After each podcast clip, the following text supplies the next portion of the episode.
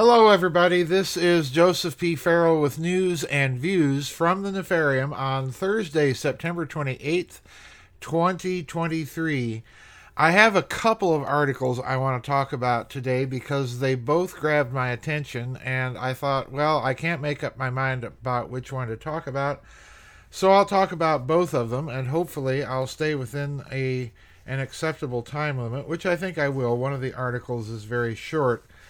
Uh, just a reminder we do have the web chat tomorrow afternoon on the subject of my new book, The Demon in the Acre. Please get your comments or questions posted by no later than 10 o'clock tonight, U.S. Central Time. Uh oh, someone is trying to call me, and why are they doing that? That was my sister. She always has trouble doing that sort of thing. Anyway, please remember to get your questions and comments in no later than 10 o'clock tonight. And please, on this special theme directed web chat, please make them broadly within the topic of the new book, which is, of course, the plasma life hypothesis. Um, depending on how many questions and comments we get, I will be starting either on time if it looks like we're going to have a short chat, which currently it looks like we're going to have, or I will start early in order to accommodate questions or comments that have not yet been submitted. So just remember, be on the lookout for me um, to show up early tomorrow for the pre chat, and then uh, I hope to get done before those of you who want to go over to Dark Journalist and sneak in on his podcast uh, can do so. Anyway, let's get this started. I want to talk about two articles. The first is a story that a lot of you have noticed and sent me about the enormous m- number of missing children in northern Ohio in the last few months. And then the second uh, story that I want to talk about is a strange shutdown at the Volkswagen plants in Germany. So let's start out with this one. This is the New York Post's headline quote More than 1,000 kids reported missing in Ohio this year in an extraordinary surge. And I want to read a few paragraphs here. Quote Children are disappearing from northern Ohio in record numbers with more than 1,000 minors reported missing so far this year. More than 45 children have gone missing in the Cleveland Akron area this month alone, and in August there were more than 35 missing minors, according to the Ohio Attorney General's Missing Children website. The disappearances are creating a disturbing trend in northern Ohio, which began in May when nearly 30 children went missing in just the first two weeks. Ohio Attorney General David Yost repeated on Monday that the number of missing children is alarming, though he claimed the figure may be inflated due to inconsistencies in updating reports which the Cleveland police have admitted to in the past. He added that data for runaway cases, abductions, or sex trafficking is not always entered correctly as the state deals with a police staffing shortage. Now, I'm skipping a few paragraphs here. John Majoy, president of the Cleveland Missing and the police chief of Newburgh Heights, previously sounded the alarm on the surge in missing children. Quote, For some reason, in 2023, we've seen a lot more than we normally see, which is troubling in part because we don't know what's going on with some of these kids, whether they're being trafficked or whether they're involved in gang activity or drugs, unquote, he told Fox News back in May, adding that he has not seen such high numbers of missing children before in his 33 year career. So that's the story, folks, and I want to chime in with my suspicion that they are both hinting, the Attorney General and this Newburgh Heights police chief, that they suspect sex or human trafficking of some sort. Now, folks, if if you've experienced over 1000 missing children so far in that limited of a region this year then you're dealing in my opinion with nothing other than organization. There's an organization behind this. Now what they're doing it for i have no idea but in case you suspect that there is an organization but you're not familiar with the story there was an FBI case back in the 1980s, I believe it was, early 90s, called the Finders case. And you can go online. There are a few actual FBI files that have been leaked online of an investigation into an apparent child abduction human trafficking organization called the Finders. The investigation was shut down, in my opinion, under some very suspicious circumstances.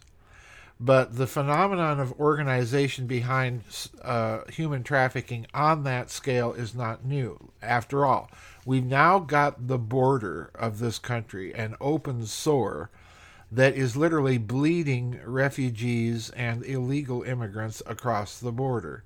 And we know at this point that this requires organization. We know that the cartels are behind this. They have uh, food stations and everything else set up along the way. They have organized massive payments to themselves to get people into this country and so on. So it stands to reason that if you've got an organization able to get people into this country, that you would have a similar organization able to get people out of this country or crossing state borders within the country. This is my suspicion. And it always has been when dealing with cases of this sort. Now, the question is, what are they doing it for? And here again, I, I'm afraid that the answer is nothing but diabolical evil. They could be attempting to spot certain kinds of children for organ harvesting, unfortunately, and you can always combine that evil practice with the revival of the practice of human sacrifice. In other words, occult practice as well. And we saw in the Franklin scandal, if you're familiar with that, we saw allegations of that kind of activity connected with these rings. Certainly, sex trafficking could be part of it. And again, there's always that uh, grisly myth that's been attacked pardon me attached to the myth of adrenochrome going on so something is going on at the bottom line i suspect organization and somebody is conducting a business here um, i'm afraid that if if that's the case the states are going to have to band together and investigate this themselves our worthless fbi is so corrupt and so rotted through with its own evil, I wouldn't trust it to do a damned thing. Now, the other story that I want to bring to your attention, it's very short. And in fact, it's so short. I'm going to read the entire thing. It was spotted over at Zero Hedge. And the headline is Nothing is Working. Volkswagen's factories in Germany paralyzed after massive IT malfunction.